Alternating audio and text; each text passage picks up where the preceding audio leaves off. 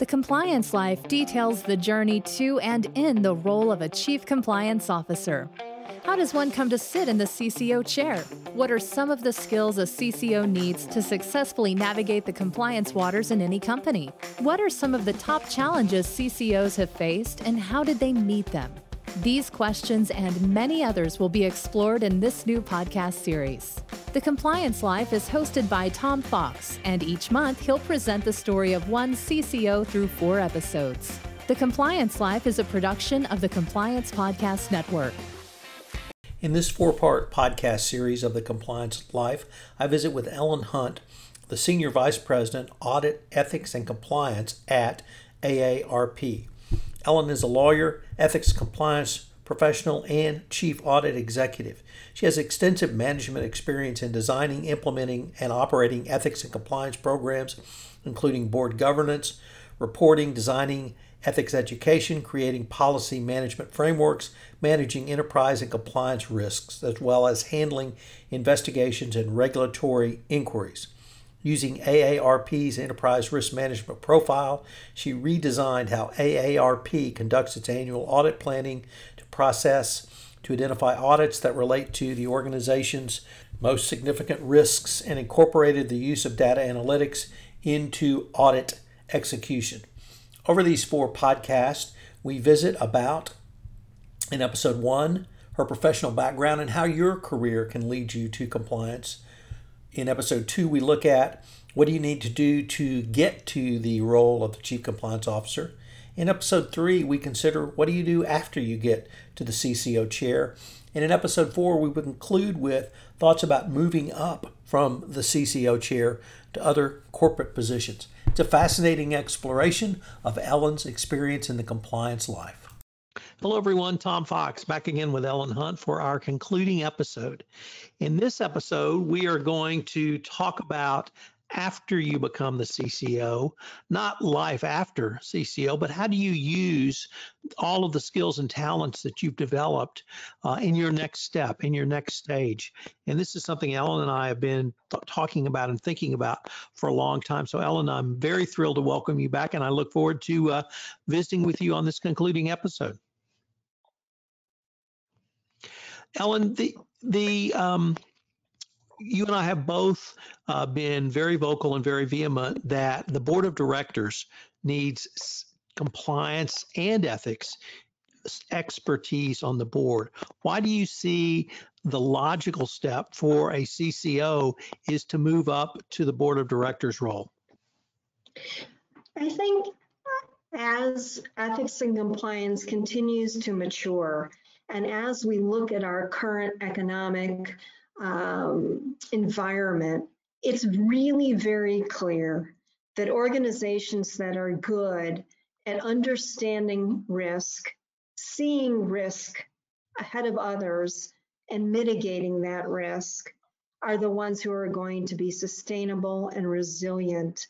Uh, and I think without somebody in the boardroom who is keenly focused on how uh, your actions may impact your stakeholders, could impact your reputation, may have a legal and compliance risk. You're missing a perspective. You know, there's a lot of um, information out there about inclusion and diversity. And I just want to suggest that inclusion and diversity is much more than just our physical attributes. It's about our minds and experiences and our knowledge. And when you don't have people who bring different perspectives to your board, you're not going to necessarily make the best decisions. And I think somebody who's got an compliance background is what's missing on a lot of these boards. I was really intrigued, Ellen, because you started off your answer talking about risk. And one of the, you've had several themes throughout this podcast series, but risk has been one of them. Not compliance and ethics, uh, not ethics, not following the rules, but risk. And on the board, you typically see the strategic management of risk. How do you, or why do you feel that the compliance officer is really uniquely um, qualified to bring expertise to the strategic management of risk? Well, people people represent risk and activities represent risk. And you can't really slice and dice risk into different categories necess- necessarily anymore. Uh, I, I, think the ethics and compliance professional is uniquely situated because of the way and the perspective they bring to risk. And that is, is the organization living up to its values? You know, whether you've got them on a pretty poster or they're part of your code of conduct, if you're not living up to them with your actions, and if you don't have a demonstrated track record of doing the right thing, then you're not really going to be able to survive or continue to maintain your reputation and your relationship with your stakeholders. And I think that's what the ethics and compliance professional brings. It's not well, you can't do that because it's wrong. It's the question of if you do this, how does it show that you're living your values? How does it show that you're doing the right thing based on your values? And how does it really position you with your stakeholders? And, I think people aren't asking always asking that question at the board level. Uh, and I, th- I think it needs to be. Um, you know, you pick a scandal. I'm not sure it really matters which one, but I'll I'll pick on Wells Fargo for a minute. How could the board not know? And that means that there was somebody on the board who wasn't asking the right questions or management was successful in hiding it. We can't have that anymore. We just can't. It just it, it the American public isn't going to stand for it and and your stakeholders and your shareholders aren't going to stand for it either. Ellen, what questions, if you were on the board, what questions would you pose to a chief compliance officer? Uh, I want to know how are we measuring the culture? I want to know how are we living up to our values? And I want demonstrated, evidenced action towards that. I want to know, and these are some of the metrics that I um, use to report to, to my board, as well as I share on our company uh, intranet uh, with the, all of the employees. I want to know what kind of questions are people asking? I want to know, in comparison to the questions, how many concerns do we have? The more questions, the better right? Because I want an organization and an environment where people feel safe to ask the question before they take the action. I want to know how many people identify themselves rather than uh, choose to remain anonymous. I want to know what those concerns are, what they're about, how many are substantiated, and I want to know what's being done about them. I also want a metrics that tells me how long does it take. And we know you can't necessarily close every case in 30 days, but if there's a case that's been out there for way too long, I want to know why. Right? This gets to the theme of organizational justice. You can't tell people that they need to come forward and then not do anything about their concerns. And your investigations have to be thorough and timely, objective, and fair. Ellen, one of the other themes you have consistently talked about in this podcast series is relationships. As a former CCO on a board with compliance expertise, do you advocate that those relationships continue, or does the board take a much more hands off approach? Yeah, so you know, this is always that balance between you know fingers in and noses out, and understanding the oversight role.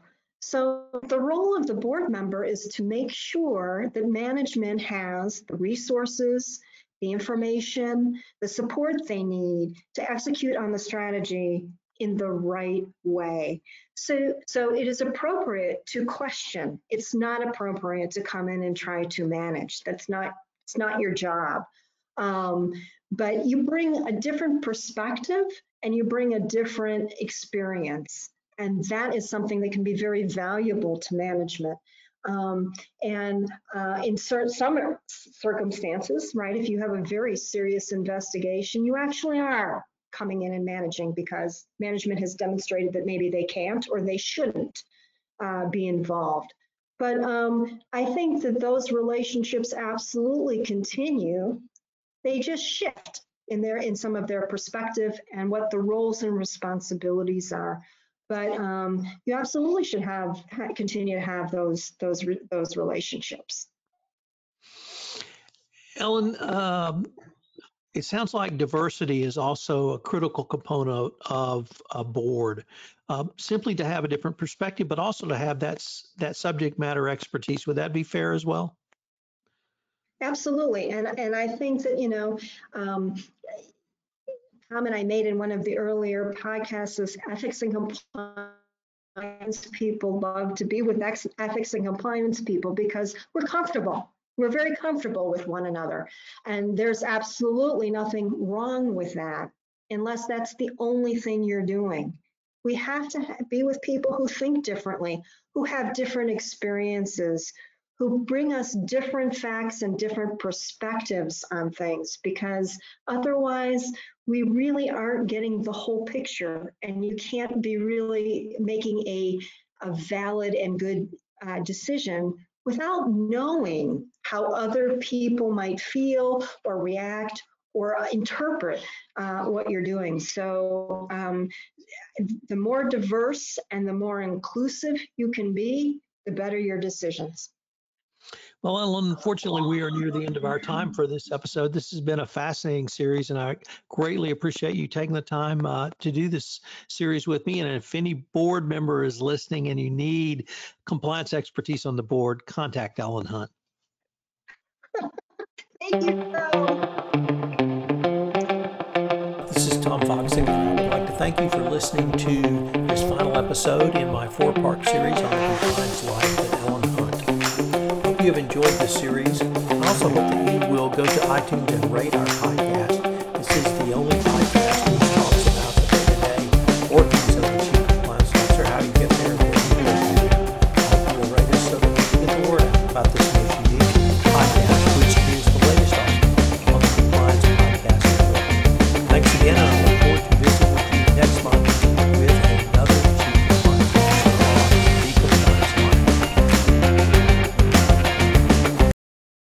Podcast is a part of the C Suite Radio Network.